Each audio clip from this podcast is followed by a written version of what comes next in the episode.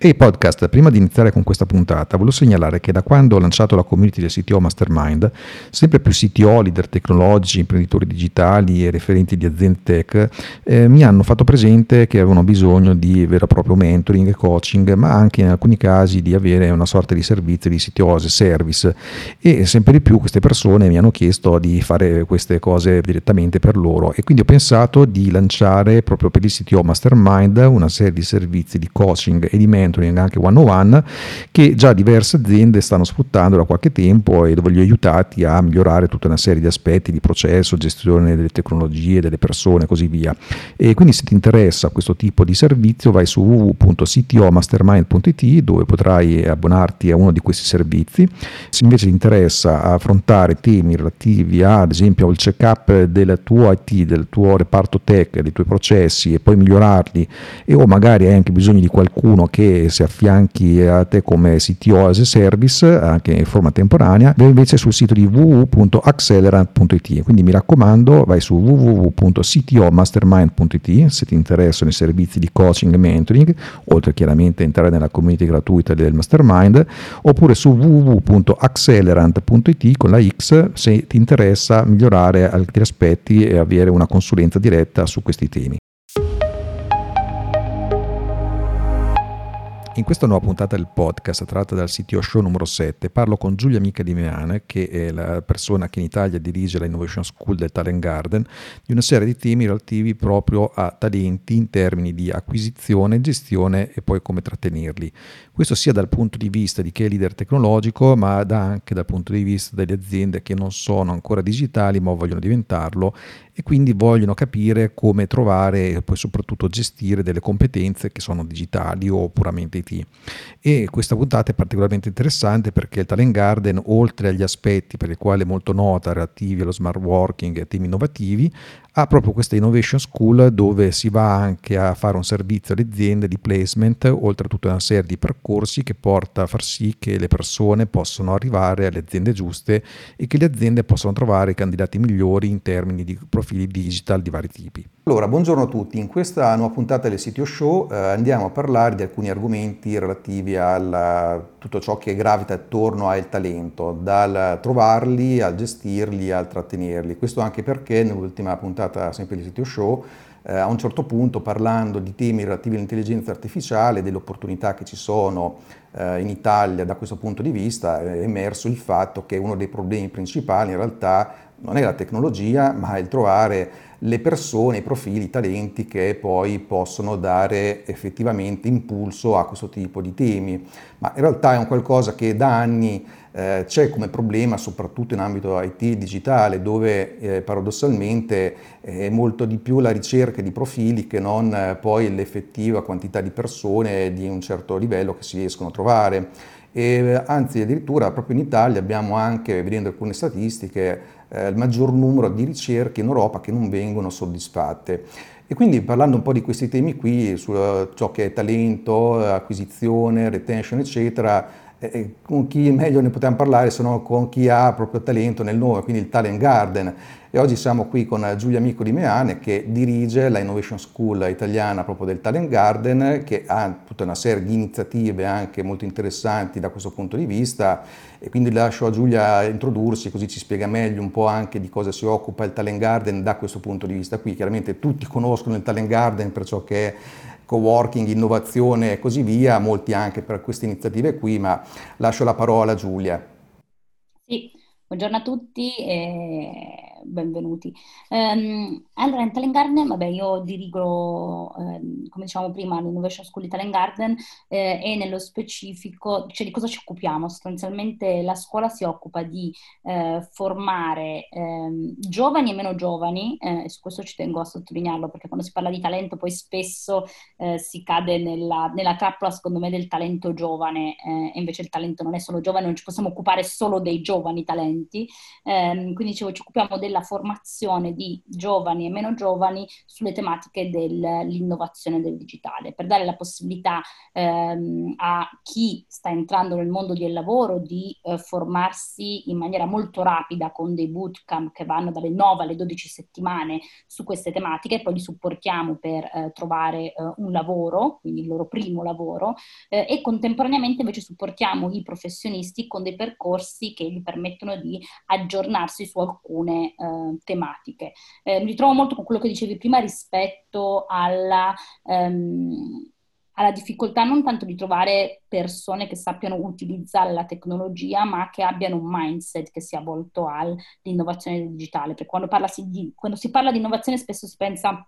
solo alla tecnologia, eh, dal nostro punto di vista, dal mio punto di vista, quindi quello che cerchiamo di eh, passare a chi passa per, nostri, eh, per, le nostre aule, che siano esse virtuali o fisiche, eh, è proprio eh, un mindset che sia digitale eh, e innovativo, che quindi guardi al mondo del lavoro a 360 gradi, che è sia come si sta fisicamente o da remoto all'interno di un gruppo di lavoro, sia come ci si scambia scambia le informazioni, sia la, l'aspetto più di business, quindi come si applica eh, questo mindset e queste tecnologie all'interno del business. Ma ritengo fondamentale appunto il cercare di cambiare quello che è il mindset ed è proprio per questo che prima ti dicevo mh, talento non solo legato ai giovani, mh? quindi legato ovviamente a eh, qualsiasi eh, fascia d'età, perché se ci occupiamo poi solo dei giovani ci stiamo perdendo dal mio punto di vista tutto un pezzo eh, fondamentale del, della filiera del valore valore di chi effettivamente lavora all'interno delle aziende.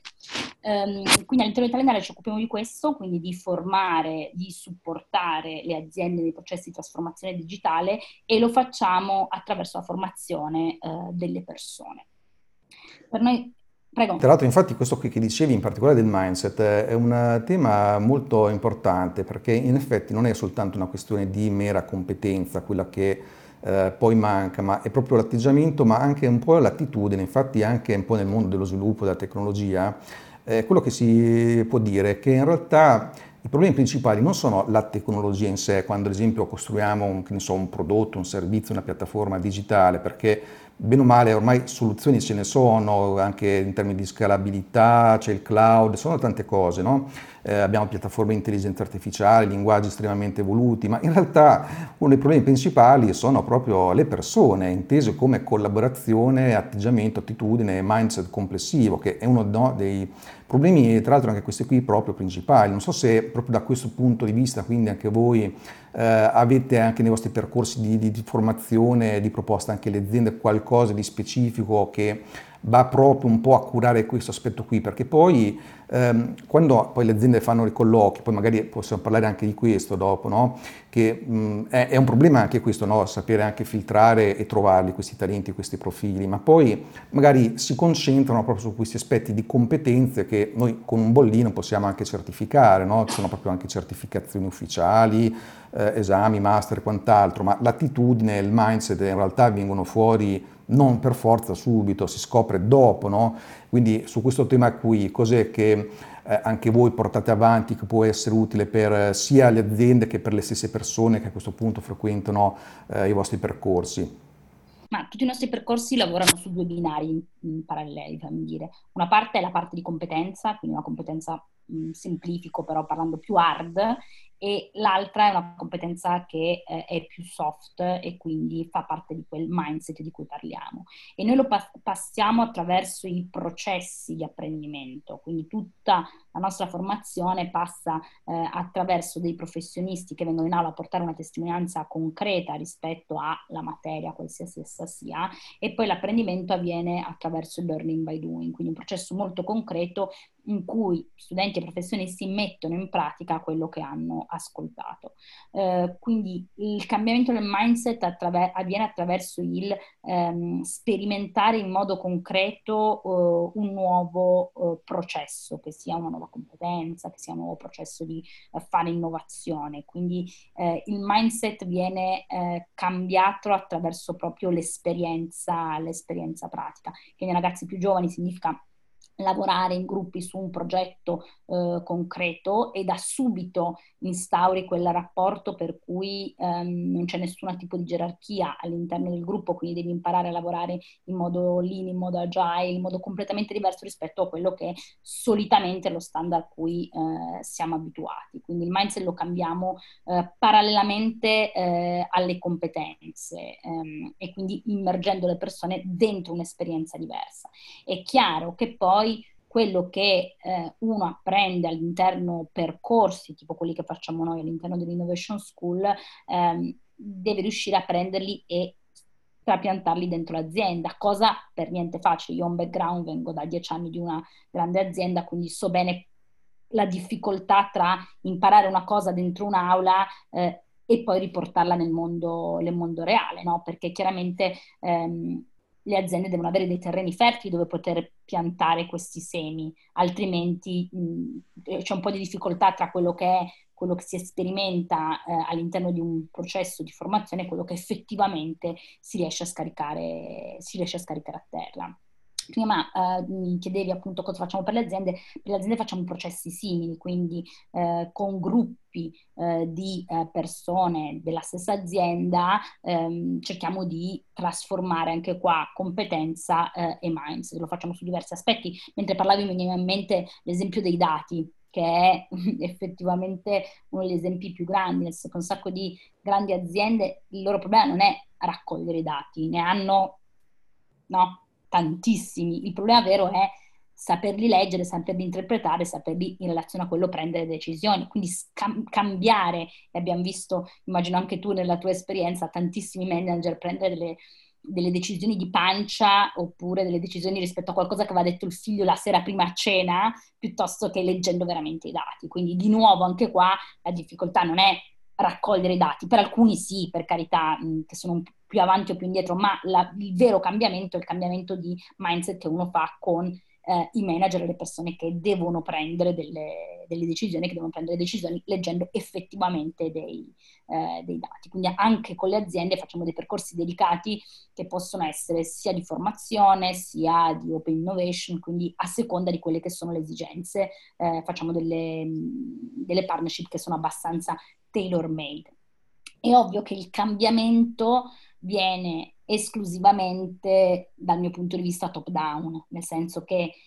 finché eh, veramente i CEO, amministratori delegati, insomma chi eh, è al comando di un'azienda non crede eh, veramente in questi processi di innovazione, è molto difficile far cambiare la, la direzione della barca partendo dal, dall'equipaggio, che eh, poi è fondamentale riuscire a scendere, però eh, è importante che chi eh, e alla guida di un'azienda che sia essa piccola o grande eh, veramente interiorizzi l'importanza eh, dell'innovazione a 360 gradi, no? che vuol dire people, che vuol dire processi, che vuol dire business, che vuol dire un po' tutto.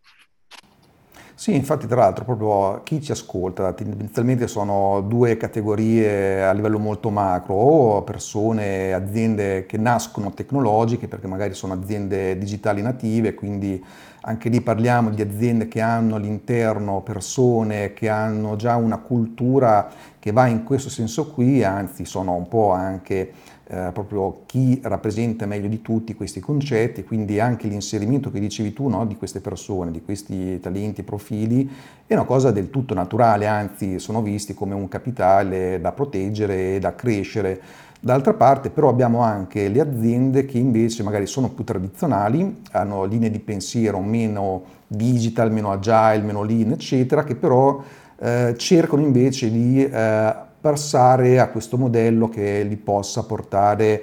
a crescere, a innovarsi e andare verso il digitale. In questi casi, nella mia esperienza, è dove poi ci sono infatti proprio i problemi maggiori nel portare queste persone e quindi inserirle, no? perché proprio manca la cultura all'interno di queste aziende per eh, certe volte anche semplicemente comprendere questi concetti ma anche come gestirle queste persone, perché eh, poi parliamo no, anche qui magari di persone che ehm, se pensiamo un po' a come ad esempio oggigiorno il programmatore o comunque la figura digital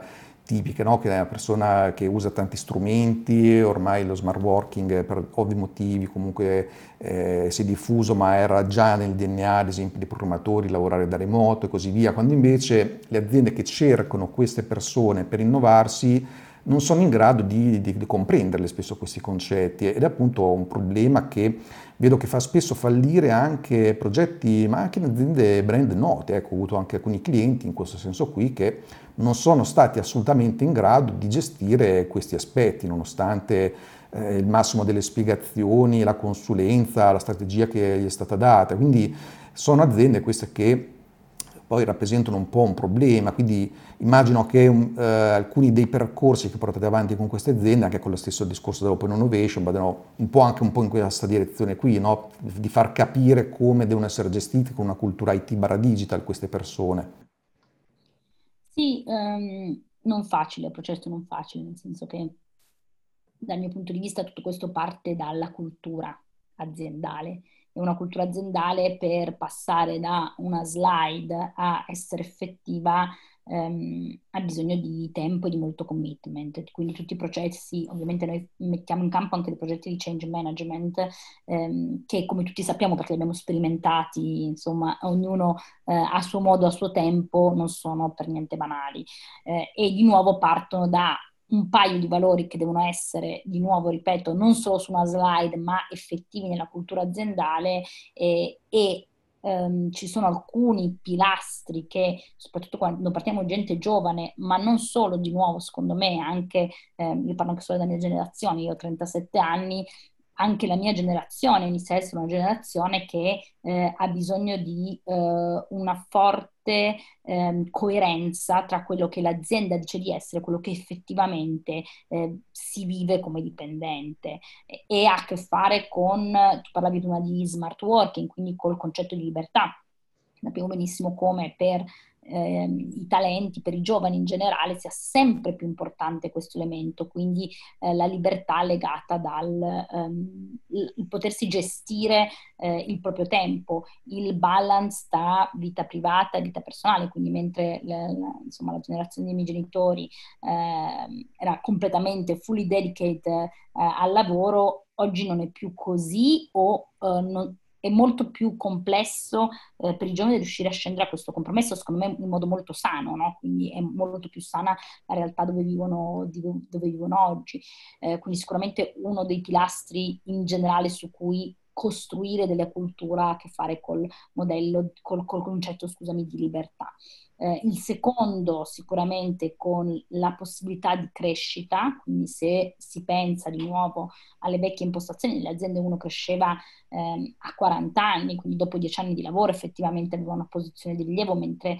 eh, questo processo del, di crescita eh, deve essere più accelerato o comunque diverso da quello che ci siamo immaginati, perché anche qua se pensiamo a organizzazioni che, sono, che siano più flat, diverse da quelle eh, di comando and control a cui siamo stati mh, spesso abituati, ehm, ci dobbiamo immaginare dei, ehm, dei, percorsi di carriera che siano eh, diversi e permettano a questi, queste persone di crescere rapidamente, perché, e qua andiamo forse sulla terza parola chiave, hanno tutti voglia di dare il proprio contributo eh, il proprio punto di vista, la propria opinione e quindi eh, dobbiamo creare degli spazi per cui effettivamente queste persone possano portare il loro contributo, che è non solo, come dicevi tu, eh, una, um, una, un contesto fertile in cui questi argomenti vieno, vengano capiti, ma anche dove ognuno possa effettivamente portare il suo punto di vista il suo contributo. Tutto questo, cioè alcuni di questi elementi, non, ovviamente non tutti, ma quelli dal mio punto di vista sono più importanti, eh, è fondamentale che siano vissuti veramente perché non c'è cosa peggiore, eh, e lo vediamo quotidianamente, tra eh, creare qualcosa di fittizio e poi avere una realtà che è assolutamente non autentica. E qua ci spostiamo anche un po' sul concetto di eh, leadership che noi sperimentiamo quotidianamente e di quanto i leader di oggi o i giovani di oggi, dal mio punto di vista, abbiano bisogno di una leadership che sia quanto più autentica possibile, che è complessissimo perché eh, il, leader di il leader di ieri era abituato a sapere tutto e a non far vedere né fragilità né niente a comandare la direzione. Eh, il leader di oggi si deve spostare su eh, vivere pienamente la propria identità professionale, ehm, avendo anche delle fragilità, non avendo tutte le risposte, ma cercando di fare in modo che il proprio team ehm, trovi le proprie risposte e di qua ci ricolleghiamo a quello che dicevamo prima, quindi la libertà e lo spazio di poter esprimere il proprio punto di vista.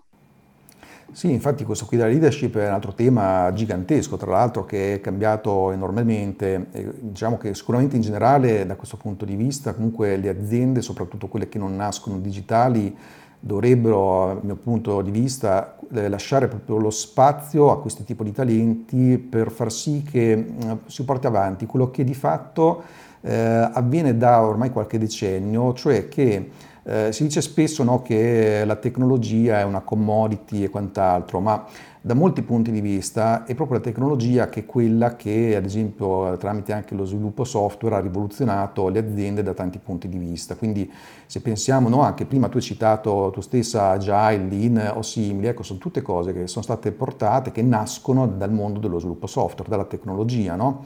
E, ehm, tant'è vero che anche modelli di lavoro come ad esempio Scrum, che è un modo di organizzare iterazioni di lavoro con tutta una serie di tecniche, senza neanche parlare di pratiche ingegneristiche, eh, che appunto nascono dallo sviluppo software, sono state trapiantate anche in altri ambiti e mi capita spesso di incontrare dei team di marketing che utilizzano Scrum, no? cioè, sembra una cosa assurda, ma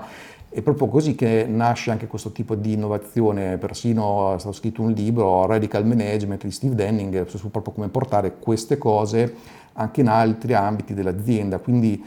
si dovrebbe dare proprio molto spazio a queste persone che voi stessi portate alle aziende affinché siano loro a creare questa innovazione. Ecco, un leader in questo senso qui dovrebbe guidare il processo, ma lasciando proprio quella libertà che dicevi tu stessa, perché di nuovo se la andiamo a imbrigliare poi eh, abbiamo preso un talento che però non, non, non lo facciamo fruttare, ecco, quindi anche in questo assolutamente il leader non può essere in stile comando e controllo come era una volta, eh, anche perché poi eh, col mondo odierno noi abbiamo veramente tante competenze, cioè se parliamo ad esempio del digitale è estremamente multidisciplinare, no? io stesso ne conosco tanti aspetti perché lo vedo anche come ad esempio tecnologo quando ad esempio faccio da CTO per le aziende, quindi sono tanti gli aspetti che vedo da, dalla tecnologia pura, il marketing e quant'altro, ma sono soprattutto esposto a quelle figure tipo sviluppatori, DevOps e simili, ma in realtà ce ne sono tantissime di, eh, di competenze, di professionalità ed è praticamente impossibile saperle eh, riconoscere tutte e governare, quindi bisogna lasciargli molto spazio. Infatti da questo punto di vista penso che anche voi stessi nei vostri profili abbiate veramente tante eh, professionalità che fate crescere, che proponete, no? Sì, assolutamente. E mi collego a una cosa che hai detto, poi rispondo un po' in modo più dettagliato a quest'ultima cosa che mi hai chiesto. Abbiamo parlato molto di come le aziende dovrebbero ehm, in qualche modo creare un terreno fertile per, per, i talenti. Contemporaneamente ai talenti, quello che mi viene da um, condividere è eh, cerchiate sempre di capire dove state atterrando, nel senso che comunque avere davanti una persona di 50-60 anni è una persona di esperienza e quindi c'è da prendere da quella persona, perché spesso con eh, lo, fammi dire, anche lo storytelling forse esagerato dal mio punto di vista che c'è sui giovani che sono ovviamente brillanti e va benissimo e, e sono interessantissimi, abbiamo un sacco da imparare da loro, contemporaneamente ehm, io credo che sia importante anche eh, per qualsiasi persona entra in un'azienda capire in che contesto è atterrato, sceglierla in modo consapevole e capire che tipo di valore ci può stare in una persona che lavora in un'azienda da 20, da, da 30 anni, perché sicuramente ha, anche quella persona lì ha delle competenze che ha imparato negli anni, eh, in termini anche solo di ehm, come ci si muove all'interno dell'azienda, di politiche aziendali, che trovo sempre molto eh, affascinanti dal mio punto di vista, e quindi eh, anche chi entra, anche i giovani devono essere ehm, curiosi nel comprendere, nell'apprendere quello che c'è e non arrivare solo dal mio punto di vista con un'attitudine che sia io so, sono giovane e quindi sono più brillante di te e riesco a, um, e riesco a portare avanti tutto perché non è così, no? E quindi l'attitudine migliore è quella di cercare di trovare un compromesso e un mettere insieme questi, questi elementi. Um, sicuramente noi formiamo tantissime figure professionali, quindi ci variamo, spostiamo dal marketing al growth hacking, al business, a tutto il mondo dei dati, ai developer. Um, formiamo su delle competenze che oggi sono valide, ma tra un anno e mezzo... Um, probabilmente non lo sono più, no? Perché sono molto in evoluzione e quindi credo che sia, si parla spesso di lifelong learning, che credo che sia importante anche se eh, credo sia più interessante il concetto di eh, wide learning, cioè il fatto di poter apprendere quotidianamente da qualsiasi eh, cosa uno fa, no? Banalmente dall'intervista che stiamo facendo oggi, ragionando con te, sicuramente io stessa mi porto a casa delle cose che o tu dici o io sto dicendo in più rispetto a quelle che so. Quindi l'importanza di non solo una uh, multidisciplinarità dell'approccio di quello che facciamo, uh, ma la capacità di poter apprendere in qualsiasi momento. Quindi avere questo... Um, ehm, questa, questa, curiosità sempre attiva nel, nel, capire cosa sta succedendo eh, nel mondo intorno a noi, che appunto non è dal mio punto di vista solo esclusivamente quello, eh, quello che facciamo, ma deve essere molto, molto più aperto, perché questo è l'unico modo che ci permette di essere degli esseri umani, ancora prima dei professionisti, eh, interessati e interessanti rispetto a quello che sta succedendo, sta succedendo nel mondo. No? Quindi questo viene da, eh, insomma, da mettere a fattor comune rispetto alle evoluzioni delle professioni, perché oggi è intelligenza artificiale, blockchain, tra due anni ignoro cosa sarà. Eh,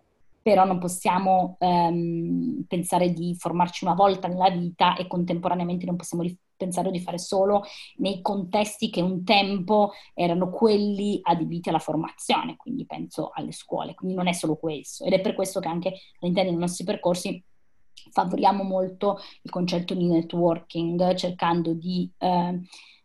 non solo mettere in relazione studenti e professionisti e di eh, favorire questo, questo, scambio reale, ma anche un po' di abituarli quindi abituare eh, gli studenti a fare networking, perché oggi sempre di più questo elemento del networking è un elemento fondante eh, del lavoro, no? Pensa prima quando eh, insomma ci siamo presentati e tu mi hai detto ah, attraverso un tuo collega sono arrivato a, cioè questo elemento qui che un tempo era forse un di più,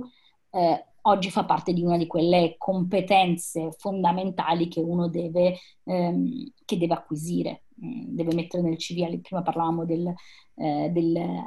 dei colloqui, è tutto un altro mondo, un mondo dal mio punto di vista molto interessante, nelle nostre aule alleniamo gli studenti a fare dei colloqui con degli HR veri, eh, perché anche quello è tutto un mondo da, da scoprire, no? perché non solo uno deve eh, arrivare al colloquio, ma deve anche capire e ehm, come andare avanti e come anche scegliere l'azienda in cui andare, no? Perché il colloquio dal mio punto di vista è sempre una scelta reciproca.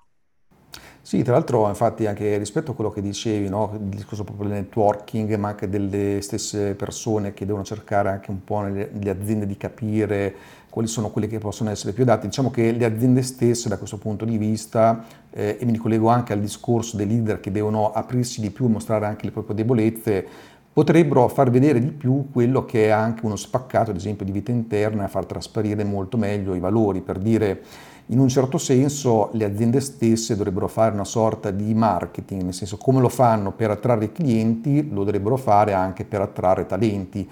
eh, perché a maggior ragione eh, anche le aziende devono far capire qual è la vera esperienza che c'è all'interno del loro contesto. Infatti si parla anche di concetti come developer experience o simili, per dire io stesso ho una sezione, un sito dedicato dove mostriamo spaccati di vita quotidiana, c'è anche un blog aziendale, testimonianze delle persone o anche riunioni reali che sono state registrate, mostrate, dove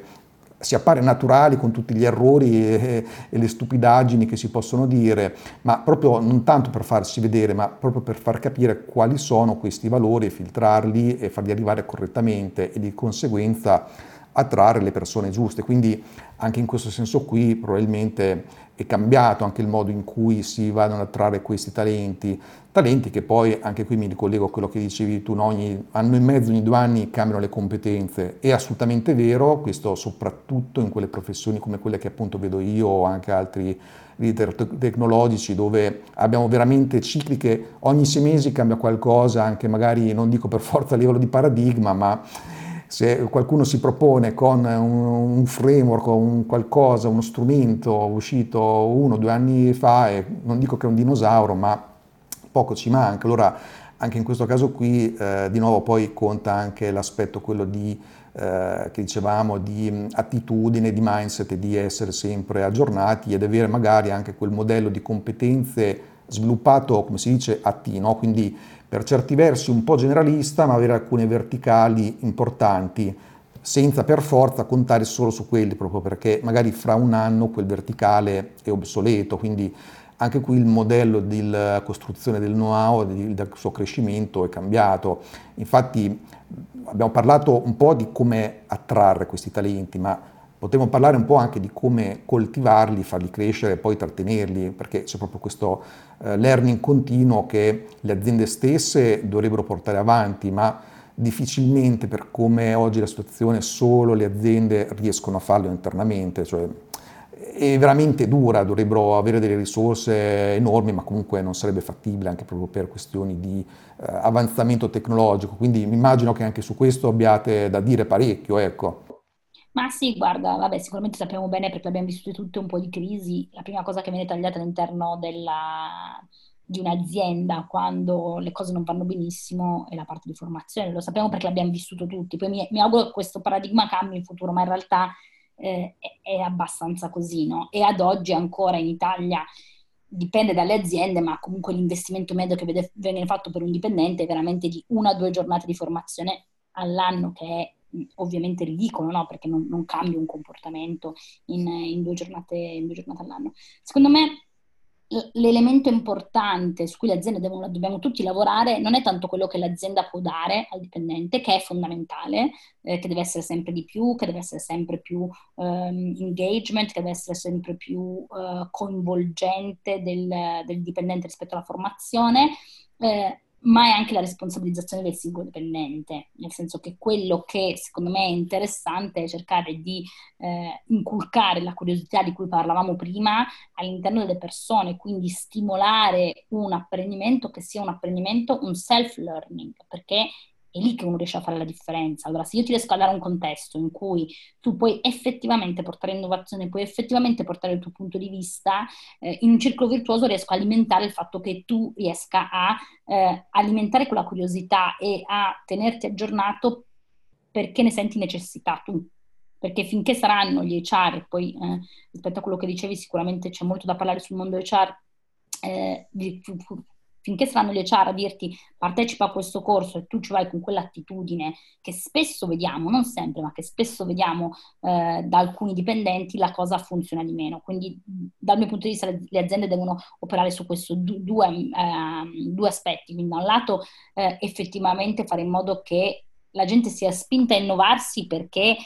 ha modo di mettere in campo delle competenze nuove, no? di sperimentarle effettivamente, e dall'altro la responsabilizzazione dei dipendenti, che eh, dal mio punto di vista è la chiave. Poi l'azienda deve favorire, ci sono un sacco di esempi molto eh, virtuosi, interessanti, di aziende che sappiamo lasciano un, una parte del tempo per fare innovazione, piuttosto che danno la possibilità di sviluppare la tua idea imprenditoriale, quindi il, le best practice ce ne sono tante. Quello che bisogna innescare è questo processo iniziale. Rispetto alle all'HR invece che dicevi prima, che chiaramente ehm, l'HR diventa sempre di più un, un elemento fondamentale delle aziende e lo è perché, parto dall'esempio che facevi tu sulla parte di acquisition di talenti, eh, è fondamentale perché dentro la figura dell'HR eh, c'è una grossa parte di comunicazione e marketing, ad esempio, per dirne una. No? Quindi eh, come fai ad attrarli? Costruisci uno storytelling che è basato sulla vita reale degli employees. Poi è ovvio che eh, la situazione migliore è quella in cui sono gli employee stessi che si sentono talmente legati all'azienda, talmente legati al brand che di spontanea volontà iniziano ad alimentare dei, dei canali. E quindi l'HR come business partner rispetto a quella che è la crescita reale dell'azienda, perché sempre di più ormai sulla bocca di tutti le persone sono il vero l'asse dell'azienda perfetto, molto facile dirlo, mh, mm, abbastanza più complesso invece occuparsene, occuparsene veramente, perché chiaramente se uno poi si vuole occupare delle persone veramente, ehm, ci va un sacco di tempo, ci va un sacco di energia, ci va un sacco di, ehm, di attenzione. Eh, rispetto a questi temi noi abbiamo diversi percorsi che si occupano di eh, digital HR, quindi in che modo eh, anche l'HR deve avere tutta una serie di competenze eh, nel mondo dell'innovazione per cui possa essere veramente un punto di riferimento per eh, un CEO che deve portare cambiamento, perché se stiamo dicendo che il cambiamento lo portano le persone non le tecnologie,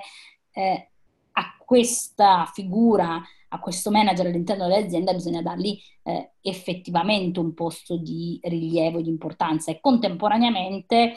eh, anche lì si devono riboccare le maniche, quindi non si possono solo occupare di persone ma devono capirci di business perché per diventare effettivamente eh, autorevoli, per diventare um, delle persone che vengono ascoltate all'interno dell'azienda, perché poi sappiamo che non sempre così, ovviamente, eh, perché storicamente è così, devono fare un passo avanti, quindi devono capire il business di cui si stanno occupando, quindi sviluppando una voce sempre più autorevole e lo possono fare anche eh, parlando e masticando di più temi che hanno a che fare con l'innovazione.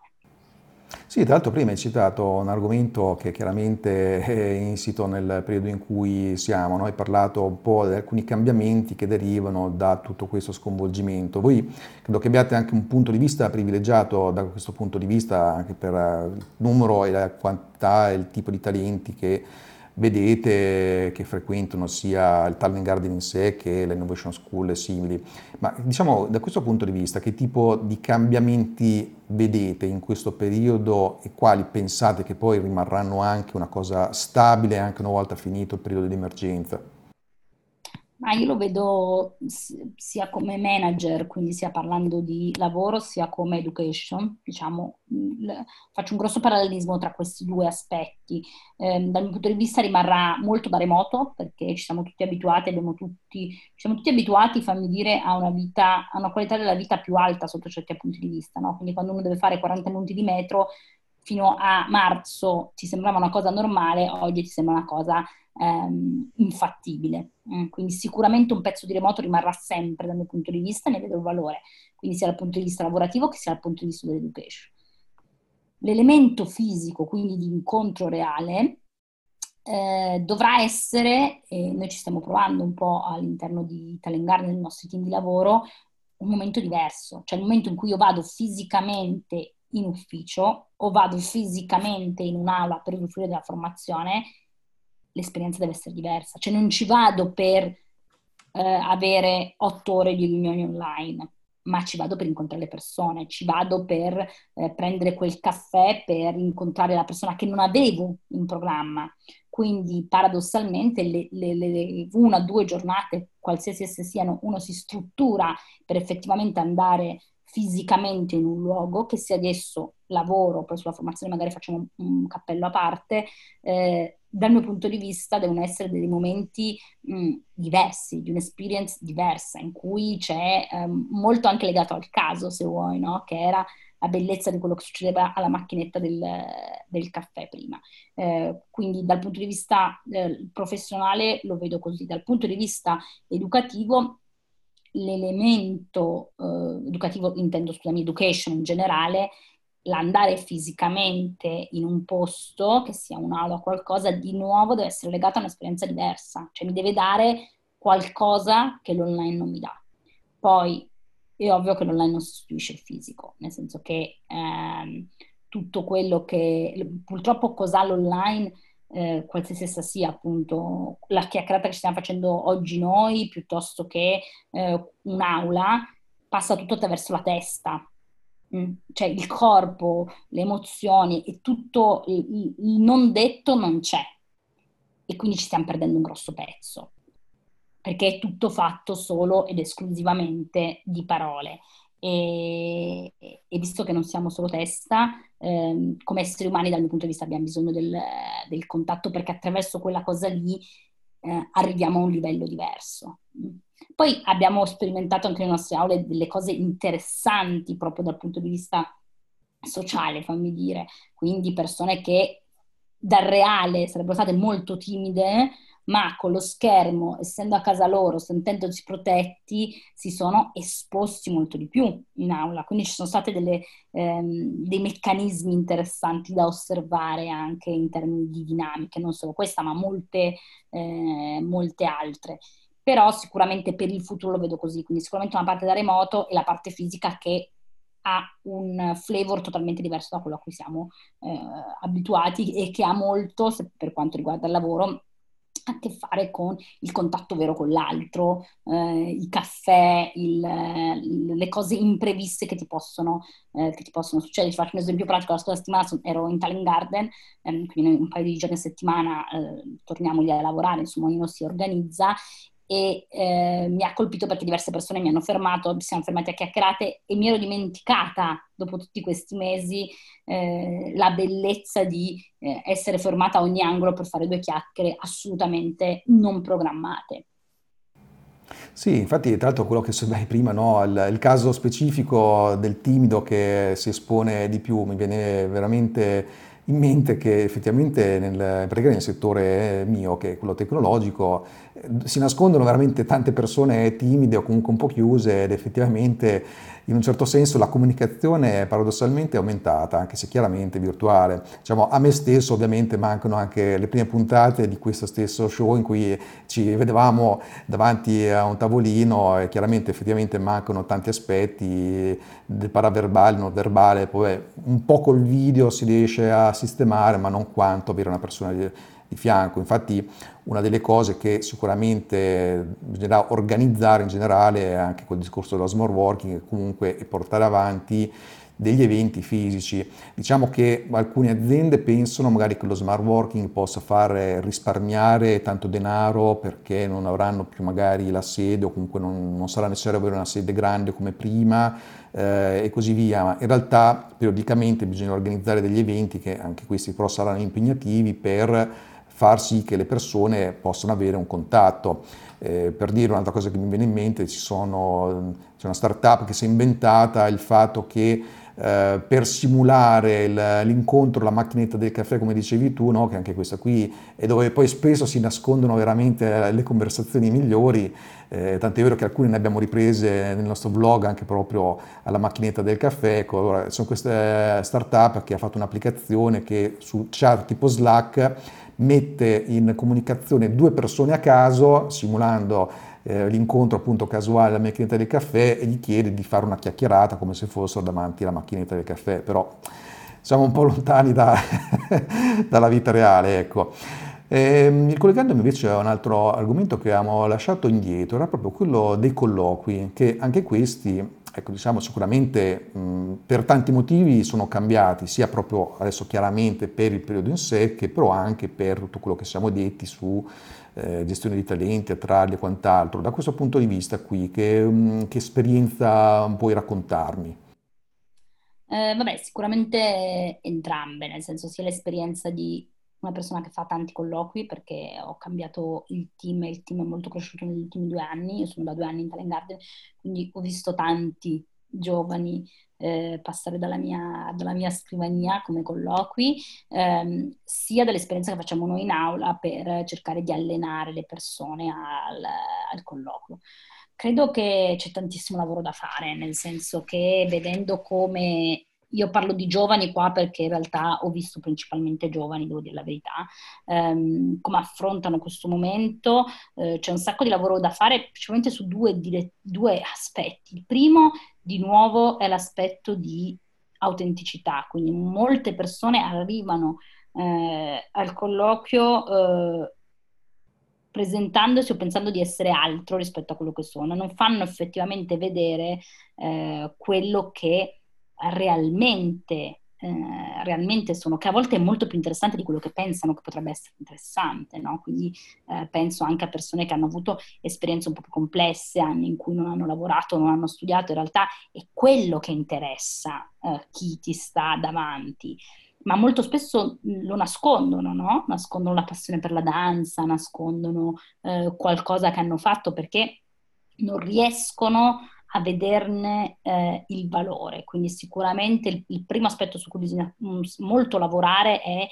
l'elemento di autenticità e mi leggo al secondo invece aspetto che è l'elemento della preparazione. Molto spesso le persone non sono preparate rispetto eh, a chi hanno di fronte, rispetto all'azienda, eh, e anche rispetto al percorso che hanno fatto, quindi hanno pochissima consapevolezza perché non si preparano, perché pensano che un colloquio sia una chiacchierata, invece un colloquio va, dal mio punto di vista, preparato in maniera molto precisa, eh, non sono pronti a raccontarsi, non sanno chi sono, eh, ma eh, io stessa, ma immagino anche te, cioè qualsiasi colloquio che ho fatto nella mia vita, c'è stato prima un momento di preparazione importante, di consapevolezza. Eh, quindi sicuramente questi, questi, due aspetti lato candidato sono quello su cui eh, consiglio a chiunque di prepararsi molto, quindi autenticità, ma dall'altra parte preparazione rispetto a eh, non solo chi ho di fronte, ma anche solo chi sono io, effettivamente, cosa ho capito, cosa ho imparato um, in questi anni, che siano di studio, di non studio, di, di lavoro, qualsiasi livello, eh, livello sono. E poi invece più in generale la scelta reciproca, quindi il cercare di capire da qualsiasi elemento, quindi da come la reception, da come sta la gente in ascensore, da come mi accolgono, da come mi parlano, di cercare di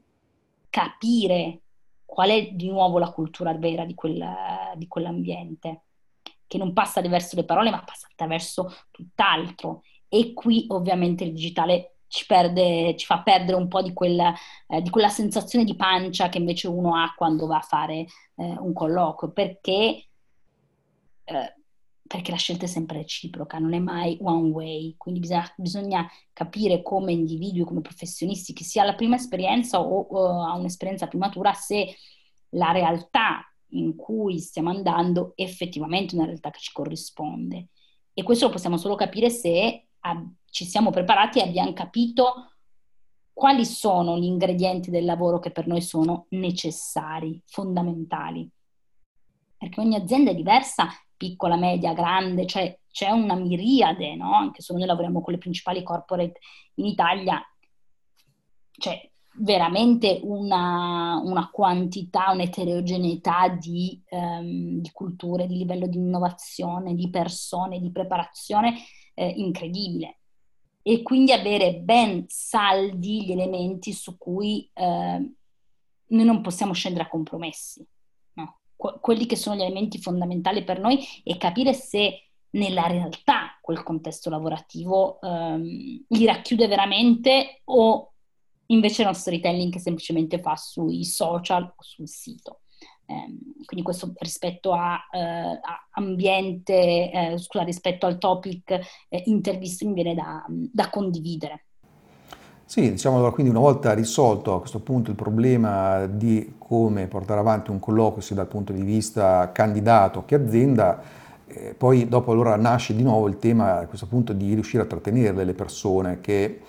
uno ha a questa volta dei problemi che vedo molto con le aziende, per dire io stesso uno dei miei diciamo, servizi più di successo riguarda proprio come far scalare un team di, di sviluppo DevOps, perché quello che ho riscontrato è che le aziende hanno una grandissima difficoltà, vabbè, innanzitutto chiaramente a trovare le persone, questo l'abbiamo già detto, ma poi anche e soprattutto a tenerle, quindi vedo dei turnover micidiali, in molti casi accade anche, me lo raccontano, che nelle, che so, nelle città quelle un po' più dinamiche, tipo Milano, Torino, Roma e così via, eh, certe volte le aziende non fanno in tempo ad assumere la persona che o neanche si presenta in alcuni casi perché già ha avuto un'offerta migliore da un competitor oppure dura poco ma per tanti motivi. No? Eh, dalla developer experience che dicevamo prima, a come poi effettivamente l'azienda porta avanti la sua cultura, tante iniziative che si potrebbero fare invece non, eh, non si fanno. No? E, ehm, da questo punto di vista qui invece cosa potremmo fare per far sì che ad esempio un'azienda tecnologica riesca a trattenere meglio i suoi eh, talenti, quelli più importanti, che è proprio il tema che vedo che distrugge molte aziende tecnologiche. Ecco. Ma guarda, mi viene in mente proprio quello che dicevo poco fa, cioè è un funnel, no? Il modo in cui l'azienda comunica, il modo in cui l'azienda realmente è e il momento dell'intervista. Se tutti questi elementi non sono allineati sull'autenticità, è una parola che torna questa mattina, non so come mai, ma va così, se tutti questi elementi non sono allineati in modo eh, autentico e vero, eh, è ovvio che io porterò dentro delle persone che ehm, o hanno dei driver motiv- motivazionali diversi da quelli che pensavo. Penso all'elemento del, della RAL, ad esempio, no? che per alcuni è importante, per altri no. Eh, e quindi facilmente qualcuno riuscirà a, a rubarmelo, a portarmelo via. Quindi se noi riusciamo quanto più possibile ad allineare in modo eh, onesto e sincero il pezzo prima, sicuramente abbiamo fatto un pezzo del lavoro, perché ci siamo presentati eh, tutti e due per come veramente siamo e per come, vera- come quello che veramente vogliamo uno dall'altro. Poi una volta all'interno, e ritorno agli elementi che dicevamo all'inizio, ha a che vedere con la cultura, ha a che vedere con lo sviluppo, ha a che vedere con la crescita. I giovani oggi sono molto più impazienti, no? Se pensi che eh, non c'è più nessuno, questo anche tra insomma, i meno giovani, che sa aspettare. Cioè, se tu vedi la gente per strada che sta aspettando qualcuno, nessuno aspetta senza fare niente. Tutti siamo con il cellulare, il telefono, stiamo facendo sicuramente qualcos'altro. Eh, e questa rapidità di fruizione, no? quant'è la, l'attenzione che spesso si dice del, dell'essere umano su un video, sono tre secondi, eh, capisci che la stessa rapidità loro la richiedono dal mondo del lavoro, quindi dopo un anno ti dicono io mi sono annoiato, cosa faccio adesso? Quindi questa rapidità è sicuramente qualcosa su cui bisogna ragionare, che non può essere una rapidità di crescita, perché non può essere che dopo un anno tu diventi il tuo capo, mh? Mm? anche perché di capi ce ne saranno sempre di meno, però eh, bisogna strutturare all'interno delle, delle, aziende dei percorsi di crescita che siano, come dicevamo eh, prima, un po, più, eh, un po' più flat, quindi che permettano eh, una crescita e uno sviluppo. E l'altro elemento sicuramente da non trascurare è l'elemento legato che non abbiamo toccato molto oggi, ma che dal mio punto di vista fa parte Mm, potrebbe far parte, potrebbe far molto bene a un sacco di eh, realtà aziendali dipendenti l'elemento del divertimento, quindi in che modo il divertimento eh, fa parte della cultura aziendale, in che modo le persone, eh, i team che sono all'interno dell'azienda riescono a legare, a avere dei rapporti che vanno anche oltre ehm, oltre a quello lavorativo, senza fare una gabbia dorata, perché non, non ci credo a eh, il contesto in cui eh, effettivamente la gente deve stare per forza assieme, ma eh, in che modo riusciamo a favorire eh, anche dei legami che vadano oltre quelli la- lavorativi. E qua mi ricollego al funzionano se effettivamente tutte le persone riescono a portare il loro vero io, la loro vera identità anche all'interno del lavoro. Sì, infatti mi viene in mente una persona che conosco che invece di tenersi il titolo di CEO, no, quindi di amministratore, delegato, simili, ha preferito titolarsi Chief Happiness Officer. Infatti è stato in grado di, di, diciamo, di attrarre e poi anche trattenere molte persone valide che effettivamente questo no, della felicità nel posto di lavoro è un tema che è diventato preponderante sotto molti aspetti soprattutto anche per quello che dicevi tu, no, per il fatto che vabbè, abbiamo ormai veramente un attention span di 5-10 secondi su molti aspetti che è devastante e, e allo stesso punto infatti è un riscontro che vedo molto, soprattutto in molte aziende con cui collaboro, è proprio questo qui che i loro sviluppatori tendono a stancarsi, dopo un anno non vogliono più fare la, la stessa cosa e questo mette in grande difficoltà proprio quelle aziende, soprattutto di, diciamo, di prodotto, che magari hanno anche una bella mission, un bel prodotto da costruire, bei clienti, hanno avuto successo, eccetera. Però siccome comunque si lavora alla fine sempre sullo stesso prodotto, tendenzialmente sì, si può fare chiaramente innovazione, si può fare un aggiornamento importante a livello tecnologico, però grosso modo le persone tendono a lavorare un po' sulle stesse cose. Vedo che purtroppo l'elemento della staticizzazione eh, c'è molto, perché per dire io stesso dicevo tante volte eh, candidature, curriculum da persone, da sviluppatori che proprio lavorano in questo tipo di realtà, proprio perché hanno difficoltà a rimanere sempre a fare le stesse cose, poi ci sono anche i casi in cui preferiscono in realtà addirittura fare manutenzione sempre dello stesso prodotto, ma sono una percentuale sicuramente minore, quindi infatti molti di coloro che ci ascoltano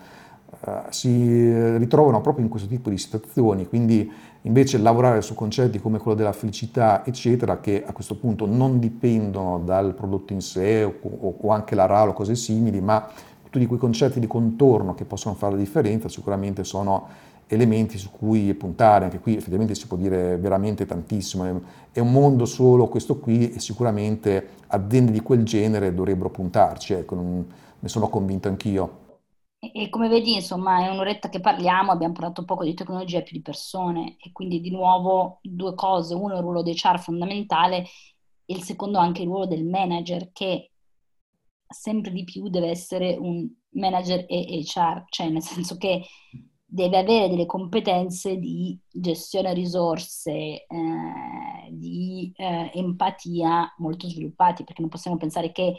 se la maggior parte dell'innovazione viene attraverso le persone, delle persone se ne possono occupare solo un gruppo di 5-10 HR, ma ogni manager deve avere incluso all'interno del, del suo ruolo un, uh, un, un elemento people molto sviluppato e non sempre è così, quindi sicuramente bisogna aiutare anche i manager a fare questi tipi di, di evoluzione. Insomma, i tasselli da fare sono parecchi per, per riuscire poi a, ad acciuffare i talenti giusti e a tenerli. Come appunto, come Innovation School ci occupiamo di questo, di questo elemento, un po' fammi dire anche la nostra il nostro obiettivo eh, un po' più sociale, se vuoi, no? quindi cercare di aiutare i giovani a trovare il loro primo eh, lavoro e contemporaneamente alle aziende per cercare dei, dei giovani talenti. Quindi, insomma, siamo un po' questo anello di congiunzione tra il mondo più accademico, anche se di accademico abbiamo ben poco, e il mondo del, del lavoro, che è un altro elemento su cui anche tutto il mondo dell'università dovrebbe sicuramente svilupparsi diversamente. Cosa deve fare a questo punto un'azienda che sia più o meno tecnologica per iniziare a collaborare con voi sotto questi punti di vista? Vabbè, beh, basta contattarci, nel senso che le, le attività che possiamo fare sono eh, tantissime, quindi sia di sviluppo dei loro dipendenti con dei progetti o ad hoc oppure inseriti dentro dei master mh, già dedicati a diverse figure professionali, appunto dicevo andiamo dai dati al design, eh, all'HR. Eh, oppure appoggiarsi a noi per cercare di reclutare eh, dei talenti che noi formiamo, che ripeto li formiamo su due direttive, quindi sia la parte di eh, competenze più hard sia le competenze un po' più soft e di, eh, e di mindset. Ottimo, perfetto. Grazie Giulia per questa bella chiacchierata e per aver spiegato tutti questi temi dell'Innovation School e alla prossima. Grazie a te. Ciao, ciao Giulia. Ciao, ciao.